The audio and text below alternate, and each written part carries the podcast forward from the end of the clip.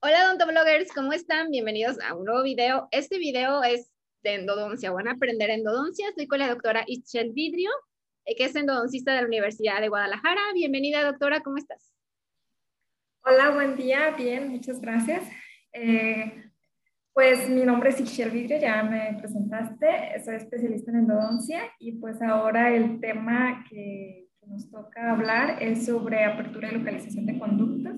Que como te comentaba, que por esto de la pandemia varias universidades pues estuvieron eh, limitadas las prácticas clínicas y que algunos de los estudiantes van a los consultorios pues a ver, a, a aprender o cosas así y pues varios de ellos eran los que me, me decían, o una de las preguntas más comunes pues era eso, o lo que se les dificultaba más pues era eso de la localización de, los conductos. Es un tema interesante. Entonces, les has abierto las puertas a muchos estudiantes ahorita en pandemia para que vean tus endodoncias en tu consultorio. Sí, sí, algunos, porque pues ahorita sí, acá en mi pueblo es, mm, está como, pues mucha gente o muchos eh, jóvenes les ha interesado la odontología y pues la verdad sí, sí ha habido algunos que de varias universidades que pues iban a, a solicitarme permiso para poder ir a, a, ver y obviamente pues previa autorización del paciente. Claro, yo me acuerdo que siempre he sido muy linda y muy abierta para enseñar a los demás o, o compartir tus conocimientos, porque cuando yo estaba en pregrado en la Universidad de Guadalajara, tú estabas en posgrado en endodoncia y me dejabas entrar a ver tus, tus endodoncias y a tus pacientes, siempre has sido como muy linda y muy abierta en eso, tienes como alma de maestra. Ah, gracias. Y siempre desde que te conozco eres muy así, así que me da gusto que estés aquí compartiendo también tus conocimientos. Platícanos dónde tienes tu consultorio. Eh, lo tengo en mi pueblo, es en Agualuco de Mercado, Jalisco. Está en, en el centro, en la calle Morelos. Pues está en, pleno centro. Ok, ¿nada más haces endodoncias ahí o vas a otros, este, otras ciudades? Actualmente es nada más ahí y hay en otro pueblo cercano que se llama Exatlán. Eh, anteriormente, pues recién egresada, estaba ahí en Guadalajara y también iba a otros eh, lugares, en Mascota, Jalisco, no sé si ubique. Sí. También ahí trabajé algunos años, pero ya actualmente es prácticamente ahí aquí en Agualulco y una que otra eh, ocasión con el etcétera. Ok, de todos vamos a poner tus datos por aquí abajo de contacto, redes sociales, teléfono, dirección, este, para que te puedan contactar en caso de que estén cerca de donde tú estás o algún doctor necesite alguna endodoncia o algún paciente, te puedan contactar. Y muy bien, muchas gracias, Pau. Entonces vamos a empezar con el tema que es súper interesante, que es entonces apertura y localización de conductos, que es pues a todos no se nos complica eso cuando estamos iniciando las endodoncias, ¿verdad? Sí, claro que sí. Em, bueno, déjame, te pongo lo que es la, pantalla de la presentación.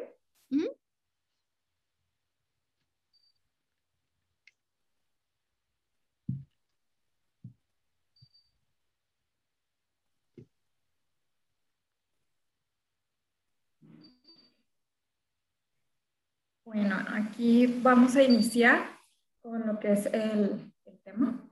La apertura eh, coronal o cameral es el conjunto de procedimientos clínicos orientados, ay, perdón, orientados a la exteriorización de la cámara pulpar a través de una cavidad coronaria preparada según la conformación anatómica de la pieza dentaria. Es la primera etapa del tratamiento de conductos radiculares, obviamente previo a la anestesia y el aislamiento absoluto, que en algunos casos pues el aislamiento se va a postergar y lo veremos más adelante.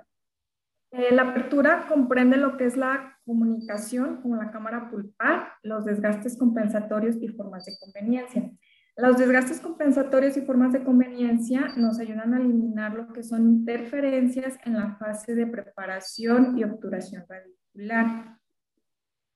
Y el propósito es obtener, o sea, de hacer una buena apertura y de hacer estas formas de conveniencia y desgastes compensatorios, obtener una vía directa, amplia y sin obstáculos para poder localizar todos los orificios de los conductos radiculares. Eh, los principios de la apertura comunal son varios, aquí están todos enumerados, vamos a ir viendo uno por uno.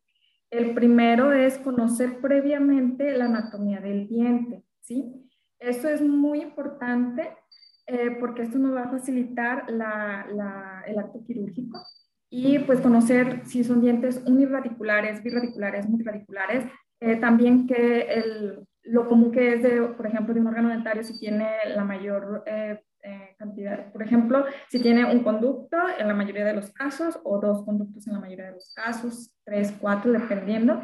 Eso también nos ayuda bastante para nosotros tener en mente cuántos conductos buscar. Aunque siempre la anatomía es muy variable, pero pues sí es importante el conocimiento de la anatomía.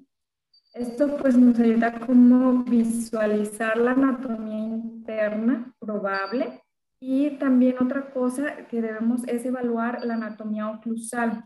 Eh, puse esta imagen por el hecho de que tiene una cúspide eh, aquí y por lo regular cuando la, anatomía externa nos da una idea de cómo es la, la anatomía interna. Entonces, casi eh, por lo regular, si tenemos una cúspide extra o ya sea por algún diente eh, fusionado o invaginado, eh, en esas cúspides extras que, que, vemos, por lo regular hay un cuerno pulpar, entonces que debemos de eliminar. Otro de los principios para iniciar con nuestra apertura es tomar la radio, o nuestro tratamiento, es tomar la radiografía del diente a tratar eh, la radiografía pues nos da mucha información, eh, no al 100%, pero sí nos da información sobre la longitud de, los dientes, el número de raíces. Eh, y por ejemplo, aquí pues es un, un irradicular. Estas son radiografías de dientes extraídos, están in vitro. Y por ejemplo, aquí si tiene pues cuatro raíces, él también nos da información de cómo va a estar eh, los conductos radiculares, si va a ser amplio, como en este caso de la raíz palatina, o si son estrechos, como los eh, vestibulares. Aquí, como vemos, dos raíces, pues se va, vamos a tener que localizar el MB2 y va a ser más fácil cuando es, en la radiografía vemos que está una raíz eh, bueno, que hay cuatro raíces, pues es más fácil que vamos a encontrar el MB2. También la radiografía nos da eh, datos sobre las calcificaciones eh, probables que hay, el tamaño de la cámara pulpar, ¿sí? Aquí también vemos inclinación de las raíces, si están curvas. Otras, otros datos que nos dan las, las radiografías, pues también número de raíces, la forma, si están separadas, si están eh, divergentes en apical. Eh, la longitud, como te comentaba, aquí la longitud de los, de los dientes. Hay dientes que tienen reabsorciones apicales o también hay dientes que tienen la obliteración de la cámara pulpar y pues que debemos de tomar en cuenta para la hora de, hacer nuestra apertura. Igual que tanto tejido vamos a tener que quitar para hacer nuestra apertura de tejido dentinario para nosotros eh, poder llegar, porque muchas veces ah, eh, tenemos la idea de que de una distancia para encontrar la cámara pulpar, pero resulta de que ya está eh, obliterado o ya se redujo el tamaño de, nuestra cámara pulpar y se, aquí hay tejido dentinario y pues es, muchas veces creen que o no encuentran los conductos o que están, ya están perforando o cosas así pero es por eso, entonces la radiografía nos da también esos datos. Otro, otro principio importante son retiro de caries, restauraciones y también una preparación amplia, ¿sí? Debemos eliminar todo lo que son restauraciones, eh, caries, para, eh, antes de entrar a lo que es la cavidad pulpar, y sea necrosis o sea pulpitis, ¿sí? Pero principalmente si es pulpitis, pues para evitar eh, llevar eh, infectar o contaminar nuestra cámara pulpar. Y pues también eliminar toda la estructura dental sin soporte. ¿sí? Y eh, aquí vemos alguna otra imagen donde retiramos pues lo que es la resina.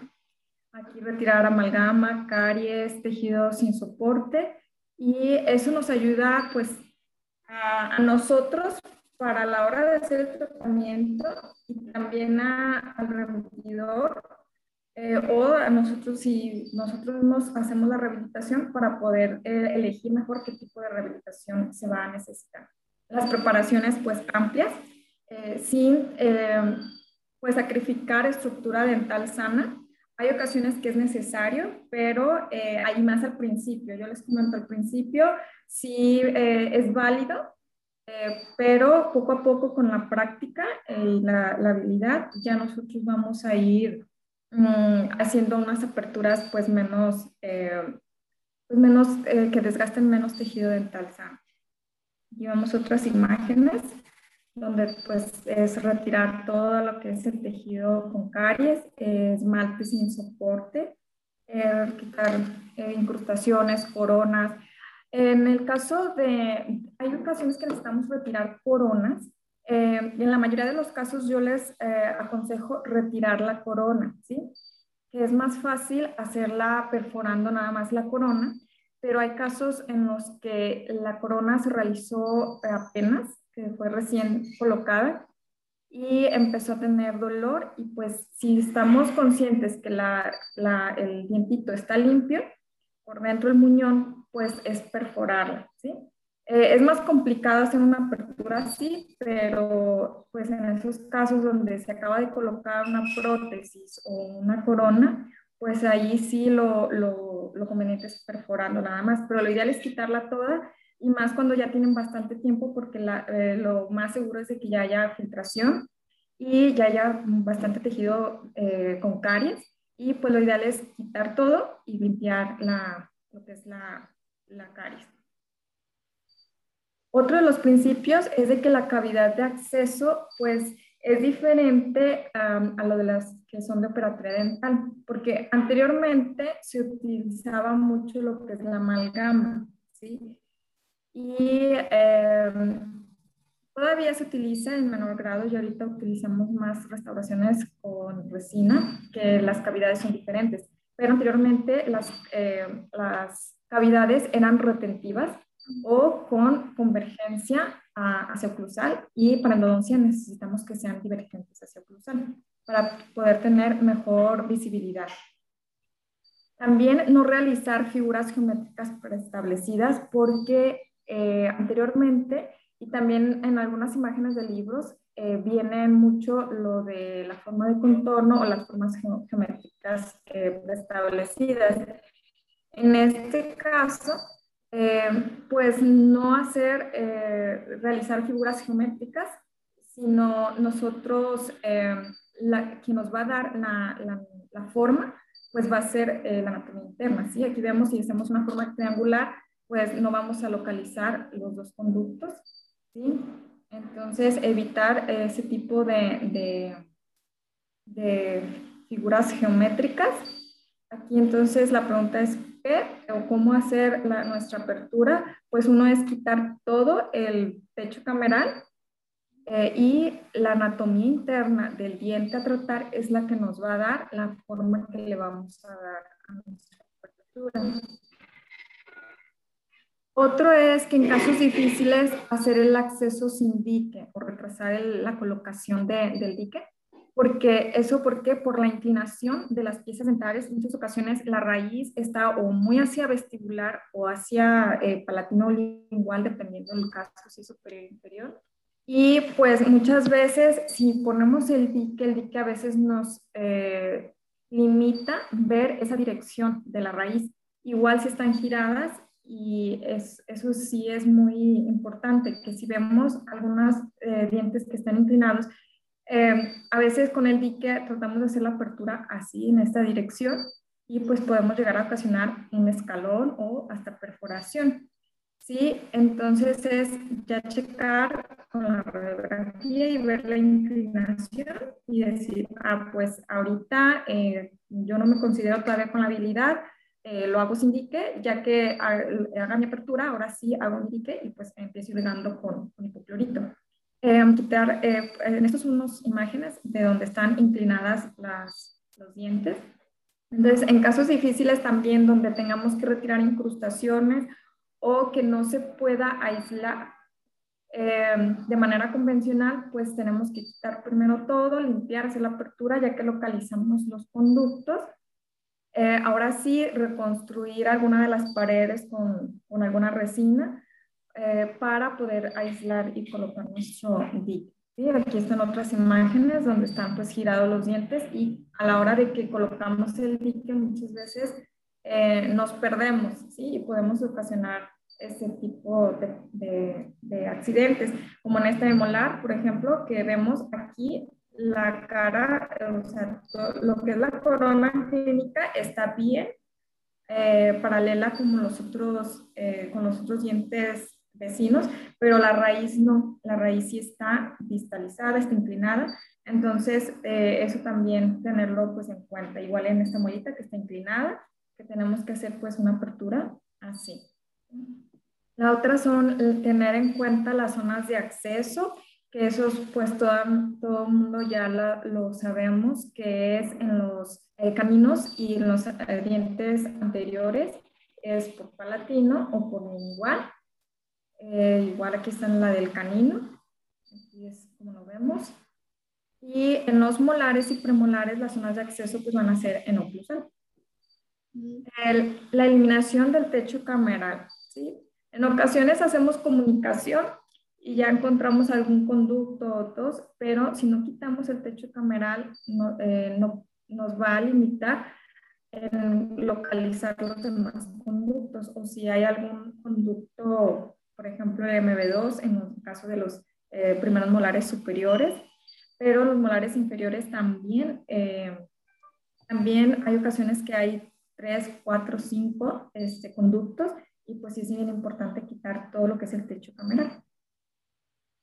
Ahora nos vamos a lo que son las formas de conveniencia, localización de conductos y desgastes compensatorios. Esto los pongo juntos porque muchas veces eh, se confunden, ¿sí? Y eh, como les comentaba, la forma de conveniencia y los desgastes compensatorios son básicos para una mejor localización de los conductos. ¿Qué es la forma de conveniencia? Pues es el acto operatorio que tiene la finalidad de realizar el contorno final del acceso coronal por medio de desgastes mecánicos como la divergencia oclusal de las paredes del acceso.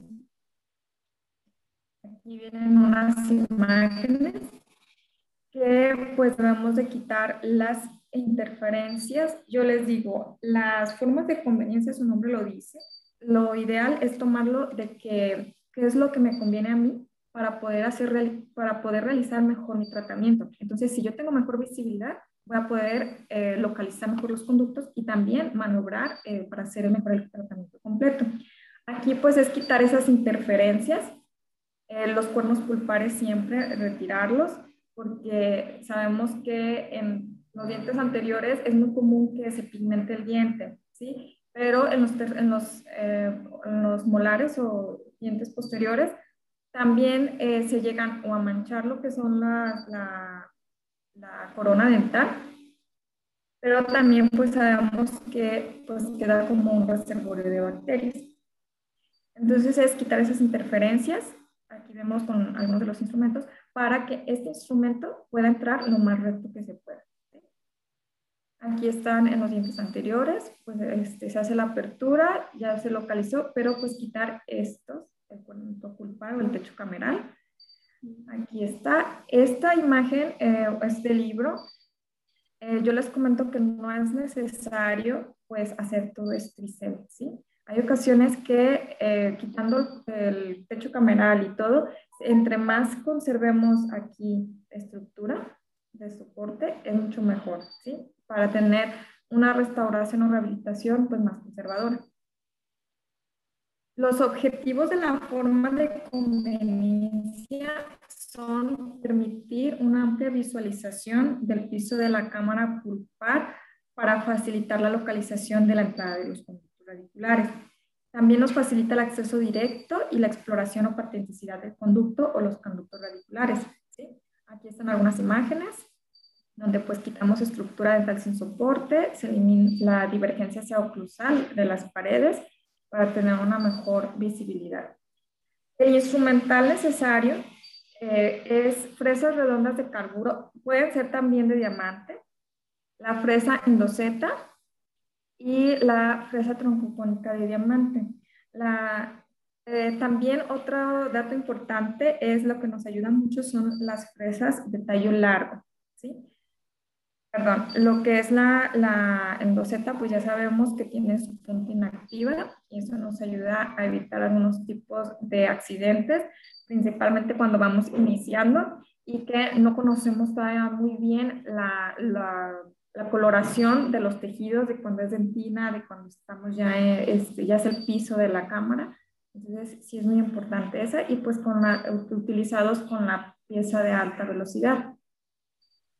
Ahora nos vamos con el desgaste compensatorio, que es el acto operatorio realizado en la cámara pulpar que remueve las interferencias dentinarias que impiden el acceso libre y directo a la entrada o entrada de los conductos. Su objetivo es evitar que el instrumento penetre curvado en el tercio apical y en el tercio medio de los conductos atresicos y curvos, principalmente pues en los molares. Eh, aquí está una imagen en esta imagen, por ejemplo, las formas de conveniencia es en esta zona, ¿sí? Esta, esta zona y ya los desgastes compensatorios ya vienen aquí, en esta zona, y que va a ser eliminar esta, estas interferencias para que nuestro instrumento no entre inclinado y, o curvo y que pueda entrar pues mejor, para que este entre así más recto. ¿sí? Ahí viene siendo el desgaste compensatorio. Ah, aquí vemos una imagen. Entonces, esta, esta imagen es retirar este triangulito o esta interferencia ¿sí? que tenemos a la entrada de los conductos y como les comento, principalmente en molares. También en premolares sí suele, suele pasar. Eh, y aquí está cuando ya se retira la interferencia que entra mejor o más recto nuestro instrumento. Instrumental necesario bueno, eh, ahorita está muy de moda la magnificación y pues el microscopio, lupas, no es necesario porque no es algo accesible para todos. Eh, no todos tenemos eh, pues la, el recurso para obtener un, tener este microscopio en, en, nuestros consultorios, pero las lupas, hay de distintos tipos de lupas hay muy económicas de 2.000, 3.000 pesos, donde eh, nos pueden ayudar bastante ¿sí? a, a la hora de, de, hacer nuestros desgastes compensatorios. Otro es el instrumento básico no debe de faltar en tu juego de exploración endodóntico, es pues el explorador endodóntico de G16. Ese es básico y es muy bueno. Eh, y eh, esto nos ayuda pues a, localizar en los orificios y también a ver la angulación de la, entrada de los conductos radiculares. Otras cosas que nos pueden ayudar, auxiliares, que también son muy buenos, son los ultrasonidos. ¿sí? Hay también de distintos precios eh, y son las puntas de ultrasonido para endodoncia. Igual también hay marcas y precios y nos ayudan bastante a remover falsificaciones eh, que nos impiden eh, localizar los conductos y también eh, la, localizar los orificios de los conductos. El instrumental, estos que son los orifice opener, esos son básicos y más cuando estamos iniciando, ¿sí? Cuando no tenemos la, la habilidad y que muchas veces tenemos el miedo de usar lo que son las fresas Gates o algo rotatorio, pues eh, los orificios opener al principio, ahorita ya cuando tienes la habilidad ya no los usas, ¿sí? O en casos muy, muy raros. Pero al principio yo se los recomiendo porque esta parte activa eh, sí tiene filo. Entonces entramos, eh, se utiliza manual, de manera manual. Y cuando tú localizas tu conducto, lo colocas, puedes empezar con el 1, 2 y 3 o al revés, 3, 2, 1 y esto nos ayuda bastante a quitar las interferencias y ya esto nos facilita a brincarnos con las presas Gates o LA Access. Y de las presas Gates, pues hay de diferentes calibres, del 1 al 6. Las más comunes son del 1 al 4 o 2, 3 y 4. ¿sí? Eh, aquí, y pues utilizadas las presas Gates con el motor de, de baja velocidad. Eh, aquí están los calibres de las presas Gates. Y por último es no modificar el piso cameral. Eh, para eso, como les comento, eh, es práctica esa habilidad, es estar diferenciando el tejido, que es eh, cuando ya estamos en piso. Y hay ocasiones, esta es una imagen, es nada más didáctica, pero esta es, es el piso, pero ya está muy afectado por caries. Entonces, eh, es muy importante que a la hora de estar limpiando con cucharilla, que esté reblandecido el piso, tomarle una radiografía, de quitar el, el pique, tomarle una radiografía y ver qué tanto eh, tejido tenemos del piso. Si está muy comprometido, explicarle al paciente, pues mejor decidir a una extracción. Eh, pero hay ocasiones que nosotros podemos modificar el piso, ¿sí? También eh, comentarlo y eh, valorarlo, si se puede colocar alguna base y, ya terminar lo que es el tratamiento endodóntico, pero si es mucho y compromete la restauración de la muelita o el pronóstico, pues es mejor eh, pues decirle al paciente que es mejor retirar la muelita. Sí, y aunque pues las paredes estén en buenas condiciones, pero si el piso está dañado ya sea por caries o porque nosotros no tuvimos el cuidado, es, es mejor así. Eh, después vienen las etapas operatorias del acceso coronal. Son elegir los puntos o zonas de elección. Estos son, las imágenes que voy a mostrar ahorita son del libro, ¿sí? Son imágenes que nos dan um, una idea de dónde elegir la zona de, de, hacer nuestra apertura, que en los dientes anteriores eh, son en la zona del centro, un poquitito arriba del cíngulo, y en los molares, bueno, aquí vemos, aquí un poquito arriba del cíngulo, entramos. Igual aquí en los premolares y molares en oclusal, que ya lo habíamos visto.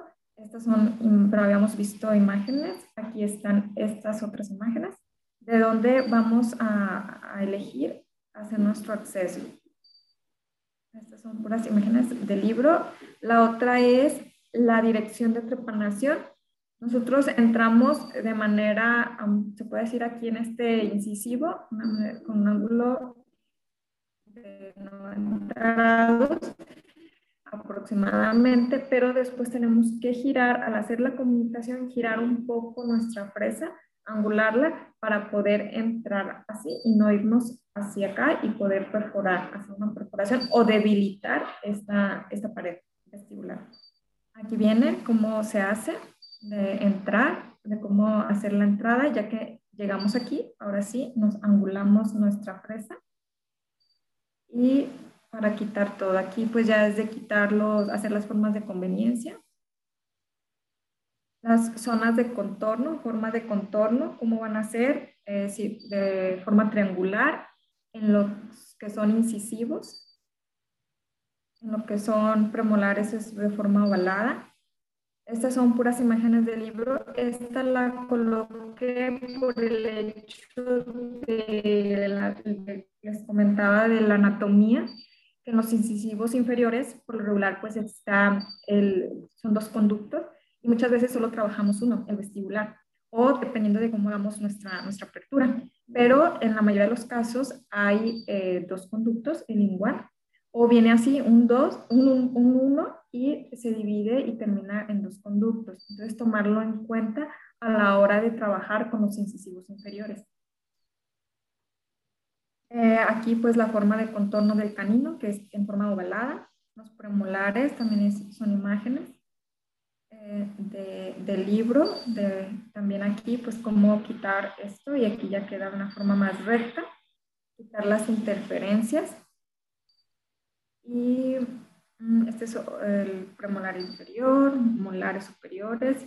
Sí, todas son imágenes del libro. Aquí vemos otros premolares inferiores eh, que nos dan la anatomía interna, pues como les comento, es la que nos va a dar la pauta de cómo... Estas ya son unas imágenes clínicas y aquí vemos, por ejemplo, en este que es un molar donde tiene tres conductos, Aquí donde hay dos, cuatro conductos. Este es uno en conducto en C, que por lo regular así viene, este conducto en C, y viene, tiene un conductito, este, ya sea en, igual. Y dos conductos, un molar inferior de dos conductos. Hay de un conducto, molares inferiores de un conducto.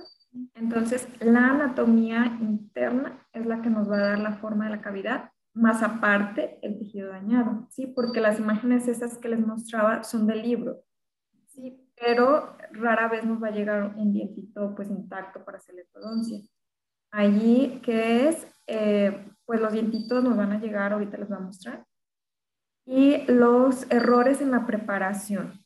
Los errores en la preparación son aperturas insuficientes, lo que nos va a llevar a una falta de la ubicación del conducto o los conductos, falta de, visualización del piso cameral eh, y falta de eliminación de cuernos pulpares. Otro error son aperturas demasiado grandes estas aperturas que son demasiado grandes debilitamos mucho la estructura dental sana y eso compromete mucho la rehabilitación ¿sí? o el pronóstico del diente en boca. Tenemos otra, entonces debilitamos mucho, quitamos mucho tejido dentinario. Hay ocasiones que ya el, el, diente está dañado por caries, ahí pues no podemos hacer mucho, pero el, los otros son de que nosotros cometemos el error por el hecho de que eh, no estamos eh, viendo bien lo que es el, la angulación del diente y estamos desgastando y nos vamos de lado y estamos desgastando haciendo aperturas muy, muy grandes. Otros son aperturas inadecuadas, lo que les comentaba de la inclinación de los dientes. Nosotros eh, empezamos por oclusar, pero pues nos vamos así derechito y por eso a veces tenemos errores de dañar el piso cameral, eh, hacer escalones o desgastar tejido sano de soporte. Aquí está otra donde las raíces están hacia palatino y eh, también nuestra cámara pulpar. Desde aquí empieza esa inclinación. Nosotros empezamos en el centro, pero empezamos a abrirnos desde un principio y pues también cometemos esos errores. Otros son escalones, formar escalones son algunos errores. Otros son perforaciones, unas imágenes también del libro. Las perforaciones, que a veces sí son, sí llegan a pasar, a veces uno dice cómo existe esta perforación, pero sí suele pasar. Ah, aquí está. Otra imagen. Y pues, como les comentaba, pues prácticamente la mayoría de nuestros pacientes van a llegar con dientes así, bastante afectados, donde la restauración, la caries, son los que nos van a dar la pauta para hacer nuestro contorno, nuestra apertura, ¿sí? de eliminar lo que es caries, todo, quitar.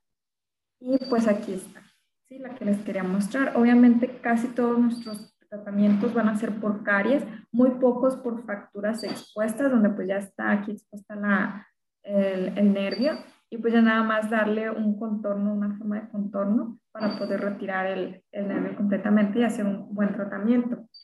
Eh, es, eh, estos pues de caries es quitar toda la caries y la misma caries nos va guiando a lo que es la, la cámara pulpar y pues ya a ir ya a nosotros nos corresponde hacer los desgastes, los de conveniencia, desgastes compensatorios para poder realizar mejor el tratamiento. Y pues es todo. ¿Alguna duda, alguna pregunta? Sí, este, me encantó todo lo que nos platica porque ya son tips que valen oro de toda su trayectoria y de su experiencia. Este, yo tengo varias dudas. Eh, por ejemplo, cuando nos llega un diente traumatizado, como la imagen pasada, este, primero hay que checar este, si un diente tiene cierto grado de movilidad, ya no es apto para endodoncia, ¿verdad? Ah, sí, dependiendo del grado de movilidad. Por ejemplo, em, se, se, checa el grado de movilidad y la radiografía para ver si no está fracturado la raíz, si no está fracturada la raíz en tercio medio apical. Eh, o dependiendo, hay ocasiones, hay casos donde hay fractura de la raíz y aún así se puede hacer un tratamiento, pero debe de estar en observación, obviamente, y siempre informarle al paciente y que el paciente decida en ese tipo de casos, porque nos, o sea, informarle el pronóstico súper reservado que tiene. Eh, hay ocasiones que si es la movilidad de toda la raíz y que es una movilidad 2 a 3 que sabemos que no se va a, a recuperar, pues sí es mejor retirar el dientito. Cuando nos llega un diente traumatizado, por lo regular medimos esto, el grado de movilidad, y ya después el, se feruliza, se hace la ferulización y las pruebas de, eh, pruebas de vitalidad. Por ejemplo, en este caso, pues ya está expuesto y ya es obviamente hacer el tratamiento endodóntico, pero hay ocasiones que hay dientes que, están, eh, que sufrieron un trauma, mmm, tienen una pequeña fractura y pues se decide mantenerlos en boca, pero resulta que al mes, a los, al año, resulta que ya perdieron vitalidad y eh, pues se tiene que hacer tratamiento endodóntico. Pero sí, la movilidad sí tiene mucho que ver en el éxito o en el pronóstico de, de nuestro tratamiento. Ok, cuando también doctora, cuando nos comenta de que puede haber algunos conductos que no esperemos, recomienda tomar radiografías en varios ángulos, ¿verdad? Antes de iniciar la, apertura. Sí, ahorita, mira, ahorita está también de moda lo que es la tomografía, eh, porque es, yo lo, veo como un último recurso. Cuando ya, por ejemplo, se hicieron los tratamientos eh, y hay el caso de algún absceso o fístula, y que pues ya se hizo un tratamiento o retratamiento y no remite, pues para ver si no hubiera algún otro, algún conducto accesorio. Pero si es tomar radiografías en distintos ángulos para ver, uno, si existe alguna otra raíz, eh, por ejemplo, en los premolares superiores, hay ocasiones que pues tomamos radial, sale una raíz, pero muchas veces tiene una segunda raíz o es una sola raíz pero dos conductos. Entonces si vemos una, perdón, una imagen donde es una raíz muy amplia y hay, hay ocasiones que la, que la radiografía sí nos alcanza a mostrar la presencia de, de dos conductos, ¿sí? pero hay ocasiones que no, aunque, pero si vemos que está una raíz muy amplia de, en sentido vestíbulo palatino, pues es muy probable que sí encontremos eh, algún otro conducto accesorio secundario. Ok, otra duda que tengo, bueno, que me impactó al ver esta presentación, es este, lo que nos comenta de no seguir las formas geométricas que nos enseñan los libros. Este, Obviamente es como todo lo contrario a lo que nos enseñan, pero lo que se dice, sí tener el conocimiento de cuántos conductos me voy a, qué, cómo, cómo son la distribución de los conductos en cada molar, basarme en eso y también pensar en que puede haber un, un, este, un conducto accesorio que la misma apertura me lo puede ir mostrando, ¿verdad? Eso es lo que nos, quiere decir. Sí, eh, al hacer nuestra apertura. Siempre con el conocimiento, obviamente. Sí, sí, hay un, eh, por ejemplo, cuando se inicia el, para, por ejemplo, el posgrado, se inicia mucho con el conocimiento de la anatomía, anatomía, ¿sí? Porque hay muchas variantes. por ejemplo, de que no todos los primeros molares superiores tienen este, el MB2, eh, no todos los incisivos eh, porque, eh, tienen un solo conducto, son unirradiculares. De hecho, hay molares, molares superiores con dos conductos palatinos. Entonces, sí es basarnos mucho en estar conociendo la anatomía. Eh, cuando se hacen las extracciones, eh, les recomiendo pues observar bien los dientitos y los pueden, si el paciente los deja, eh, también que se practique en ir haciendo aperturas, ¿sí? haciendo aperturas e ir localizando los conductos, también meter limas con calibre pequeño de 1.8 por el lápiz y ya ahí vemos por los orificios los forámenes apicales y ellos van guiando y ya nosotros por el, el ya vamos viendo por dónde va saliendo el instrumento y ya vemos, ah, mira, pues aquí es otro conducto. Sí, es practicar esa habilidad eh, y el conocimiento previo de que en los molares inferiores podemos encontrarnos un solo conducto, dos conductos, tres, cuatro, hasta cinco conductos o a veces seis, ¿sí? Pero es muy raro de seis, pero sí, eh, cuatro y cinco sí es muy común. Y el conducto en C, el conducto en C, porque muchas veces Eh, el conducto en sí, pues nosotros estamos, eh, queremos encontrar el, el, distal o en que, queremos encontrar así eh, de cierta manera algunos los conductos y pues no, resulta que, que, es un conducto muy amplio y ahí es también a la hora de, de instrumentarlo, pues también tenemos que, que saber de, de, cómo hacer la limpieza de ese conducto para no dejar restos de, de nervio, porque es un, pues es así como está en C, eh, hay zonas que a veces no se trabajan y en la radiografía se alcanza a ver. Se alcanza a ver a la hora de que obturamos si obturamos, si se trabajó bien o no se trabajó bien el conducto. Ok, otra pregunta que yo tengo, que nos pasa a todos cuando estamos empezando de estudiantes a hacer endodoncias, es, y a mí me pasaba, que empezaba a hacer la apertura y no sabía si estaba retirando techo o si ya estaba en piso o si iba a perforar o ya perforé, como, ¿cómo puedo, este, cuando eres, cuando estamos iniciando, saber si estoy en cámara, si estoy en piso, si ya llegué, si, ¿cómo? ¿Cómo nos puede ayudar con eso? Ok, sí, eso es muy complicado al principio, pero como te comento, poco a poco va uno ah, conociendo las texturas o los, los tonos de los tejidos, del tejido, de lo que es esmante, lo que es dentina, y cuando ya es, ¿por qué? Porque cuando es una pulpitis, pues no tenemos tanto problema, pues hay sangrado y ya vemos, pues aquí es nada más estar quitando lo que es el, el techo cameral. Y ya estar, eh, al hacer nuestra, eh, en esos no hay tanto problema, pero cuando es necrosis, eh, sí es más complicado darnos, o sea, darnos cuenta.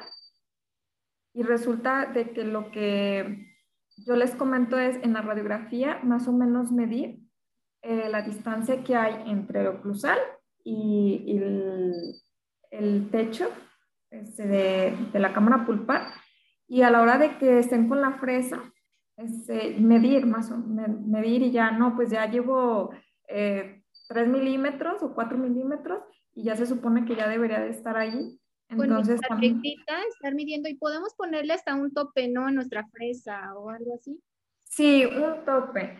Eh, o, nada más ir midiendo y ya nosotros ir más o menos calculando. Si se necesita, pues, eh, ojo clínico, como dicen, eh, y, y, pues práctica en estar checando y midiendo la, o con, si por ejemplo se tiene eh, con la radiografía digital, pues ir midiendo. Si es con radiografía periapical, eh, ponerla este, en el negatoscopio y ya checar más o menos tu presa y estar viendo em, la, la, distancia que tú llevas desgastando. ¿sí?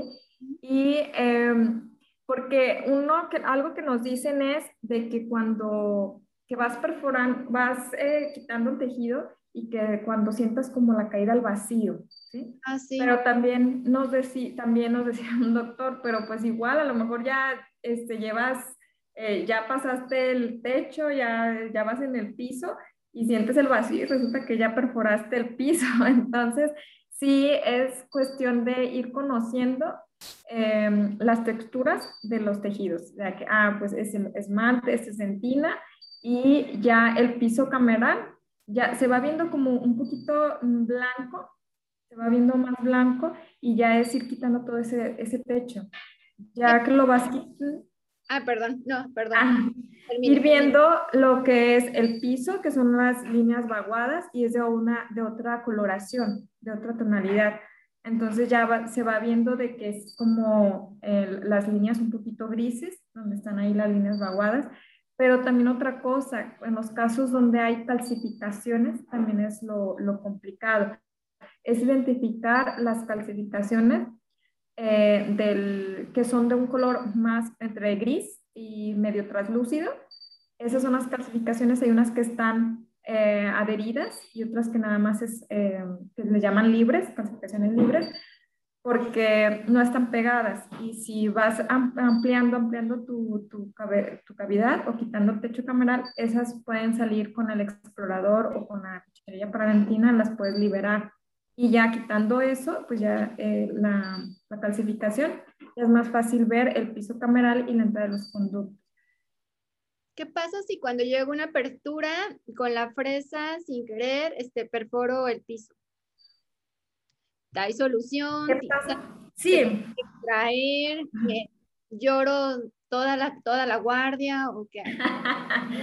no, pues accidentes siempre van a pasar, no nadie estamos exentos, pero ¿qué pasa? Eh, dependiendo, ¿sí? Dependiendo el grado de perforación, es lo que se puede hacer. Yo les comento que ya sea si perforaste, si eh, se te quebró un instrumento, eh, cualquier este, cosa que realices, tratar de, por ejemplo, uno, buscar la manera de, de cerrar, de cerrar y ya esperarte un, un, día o el día que tú quieras, pero obviamente, eh, por ejemplo, si hay sangrado, detener el sangrado, si es eh, cerrar y si tú en ese momento no sabes qué hacer, es cierras, el medicas al paciente y eh, pedirle ayuda a algún este, endodoncista para que te ayude a lo que es la, la, el sellado de la perforación o más bien, o también analizar qué, qué, tan, qué tan grande o qué tan pequeña es esa perforación. Sí, a veces nos asustamos eh, y pues sí es algo como muy estresante. Hay que mantenerlo. Pero, pero lo que podemos hacer es eso, o sea, ya pensar con cabeza fría de que pues no es algo muy grave, ya es nada más, eh, eh, como te comento, si tú te puedes, si tú dices, ah, pues yo lo hago, que es ya con cabeza fría, tienes ya todo listo y preparado, abres y es sellar con MTA. Sí, por lo regular sellamos con MTA que es limpiar bien la cavidad, evitar, este, parar el sangrado, detenerlo, colocar el MTA y sellarlo, se coloca con un algodón húmedo y ya se le da una cita posterior al, al paciente. Por lo regular es informarle al paciente de lo sucedido, pero de una manera tranquila, para que también no se vaya a asustar o muchas veces va y pide otra opinión y luego eh, desafortunadamente hay ocasiones que, les, que los asustan y dicen, no, ya su muela se la echaron a perder o cositas así. Entonces es informarle de manera tranquila, ya sea al final, de que, ah, mire, su dientito eh, este, se le realizó una pequeña perforación, pero se selló, es un material así, y el pronóstico de su diente pues es bueno, pero se le informa para que usted esté consciente y que no, si va a algún otro lado y le toman una radiografía, que le digan, no, aquí su molita se le va a quebrar o está perforada o se le echaron a perder. Pero siempre es valorar el pronóstico, ¿sí? valorar el tamaño de la perforación. Si es una perforación muy, muy grande, eh, ya y que el pronóstico está muy comprometido, que se vaya a fracturar, eh, si es por ejemplo un molar y se vayan a fracturar eh, las raíces, se vayan a dividir, pues mejor no hacemos ya nada, ya no continuamos, se, se, le explica al paciente. Puede ser que se le comente que su muelita estaba muy afectada y pues ya no se puede hacer mucho. Eh, pero eh, siempre comentarle al paciente, ¿sí?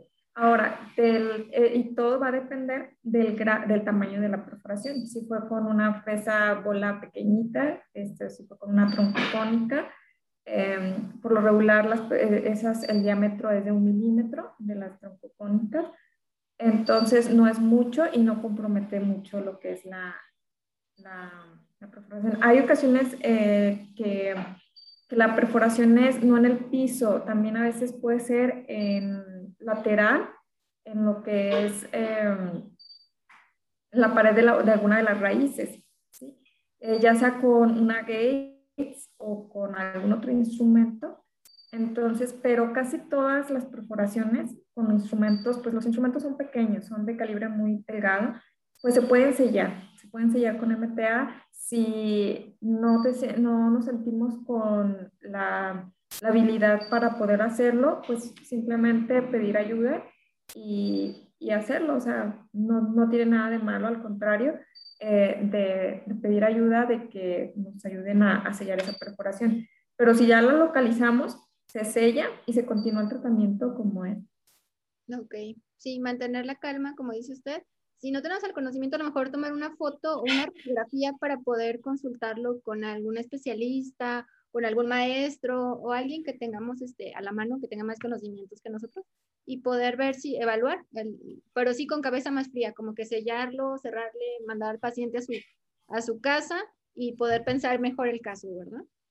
Sí, siempre eso, cabeza fría y estar tranquilos. Y otra cosa que en el momento, si en por ejemplo, me pasó hoy, estoy todavía con mi paciente, no sé, antes de que se enjuague y todo, yo respirar profundo, eh, y este, que el paciente no te, no, se, no te vea nervioso, intranquilo, preocupado, porque eso lo alerta a él y pues no es algo grave, o sea, una perforación eh, tampoco pues es algo que queremos hacer ni que, pues, no debe de pasar este, frecuentemente, eh, pero pues al inicio de, ya sea en, en las prácticas de laboratorio, o en tus primeros pacientes, o inclusive, como dicen, al mejor cazador se le va la liebre, al más experimentado nos puede pasar. Entonces, eh, es nada más eso, con cabeza fría, respirar, que el paciente no te vea preocupado para que tú puedas ya con cabeza fría pensar y poder solucionar las cosas, ¿sí? Porque con preocuparte, asustarte o preocupar al paciente, pues no vamos a ganar nada. Sí, totalmente. Ay, pues muchísimas gracias por todos sus tips y todo su conocimiento que hoy nos trajo aquí a Odontoblog y a todos los estudiantes que están viendo esto o a todos los que están empezando con el y practiquen, como dice usted, empiecen con dientitos extraídos, empiecen a agarrar más confianza, hagan sus kits de fresas y empiecen a practicar en dientes, este, pues ya que no están en boca en paciente, para que empiecen a localizar conductos y agarren práctica. La endodoncia es cuestión de conocimiento más práctica. Sí, es eso. Mira, ahorita ya pues ya están empezando a ir a clínicas y pues ya es, ya es más fácil que empiecen a practicar. Pero a todo mundo pues nos da eh, el temor pues todo ese tipo de, de situaciones, de perforaciones y este, escalones o cosas así. Y, pero si tienen la oportunidad de ir a algún consultorio, clínicas donde puedan conseguir lentes, eh, porque ahorita es muy común eh, ya este, que empiecen a usar el rotatorio desde muy chicos. Eh, pero yo les recomiendo, y hay dientitos pues que venden ya así artificiales para que estén practicando. ¿sí? Eh, no hay como los naturales. Busquen dientes extraídos, los pueden colocar en, en, cuadritos con cera, en yeso o en nada, simplemente así. e ir haciendo sus, sus aperturas, ir practicando aperturas y ya después pues ya ir practicando la localización de, de los conductos e ir eh. También la otra cosa es que en un diente extraído también se ve la diferencia de texturas del esmalte dentina y el piso cameral, obviamente en otro color porque ya está deshidratado, pero sí nos ayuda mucho a, a estar viendo ese cambio de, de, colores de las texturas de los tejidos, esmalte, dentina, el piso, el techo, todo eso. Sí, el desgaste de los tejidos es muy diferente a algo artificial. Sí, sí, sí, también. ¿Algo más que quiera agregar, doctora? Pues ahorita no, no, no, no sé si tengan este, alguna otra duda o pregunta, pero en parte es todo. Eh, igual, eh, pues nada más que cualquier duda o algo, siempre busquen algún alguna ayuda con algún doctor, ¿sí? Es válido y es muy bueno y todo eso les ayuda. Eh, algo que yo noté muy bueno en estos jóvenes que estuvieron buscando opciones de, de, que pues si no iban a tener clases ni práctica, pues ir a algún consultorio, pues también es muy bueno. Y otro porque les ayuda a ir viendo qué es lo que les gusta más, si les va a gustar la endodoncia, si les gusta alguna otra área o si les gusta todo, porque pues igual también nos puede gustar todo. Eh, y que vayan viendo, que vayan viendo, eh, yendo a ver, a practicar y, y, todo eso les ayuda bastante. Ay, pues agradezco mucho esta plática que nos dio y aprendimos mucho. Yo de paso aprendí muchas cosas también. Agradezco su tiempo, doctora Ischel, que por fin se nos empataron las agendas y pudimos hacer esta plática. De todas formas, dejamos, tiene usted redes sociales, igual las podemos dejar aquí abajo, este, redes sociales profesionales. Eh, no, profesionales no, pero igual les dejo el, este, mi, lo que es mi, mi WhatsApp. Cualquier cosa, allí este, algún mensaje, este, hay dudas, a veces mandan radiografías o, este, o la foto clínica y la radiografía y pues ya ahí a veces podemos auxiliar un poco en, en esos casos. Ah, perfecto. Un tratamiento, cosas así, dudas, pues ya obviamente se les, pues les damos algún tip o algo, una sugerencia y ya ellos lo pueden resolver. Y pues muchísimas gracias a ti, doctora, por invitarme, porque fue un placer este, estar aquí contigo. Oh, te conozco de muchos años y sé que eres una gran endodoncista y me encanta que estés aquí por primera vez en Odontoblog y que no sea la, la primera ni la última charla que nos des. Ah, pues muchas gracias. gracias por todo. Cuando gustes. Y aquí dejamos los datos de la doctora Vidrio. Este, y cualquier duda, pregunta, igual la pueden dejar aquí en los comentarios del video ella estará al pendiente respondiéndolos. Pues muchísimas gracias, le mando un abrazote. Gracias, igualmente, hasta luego. suscríbanse al canal, bye.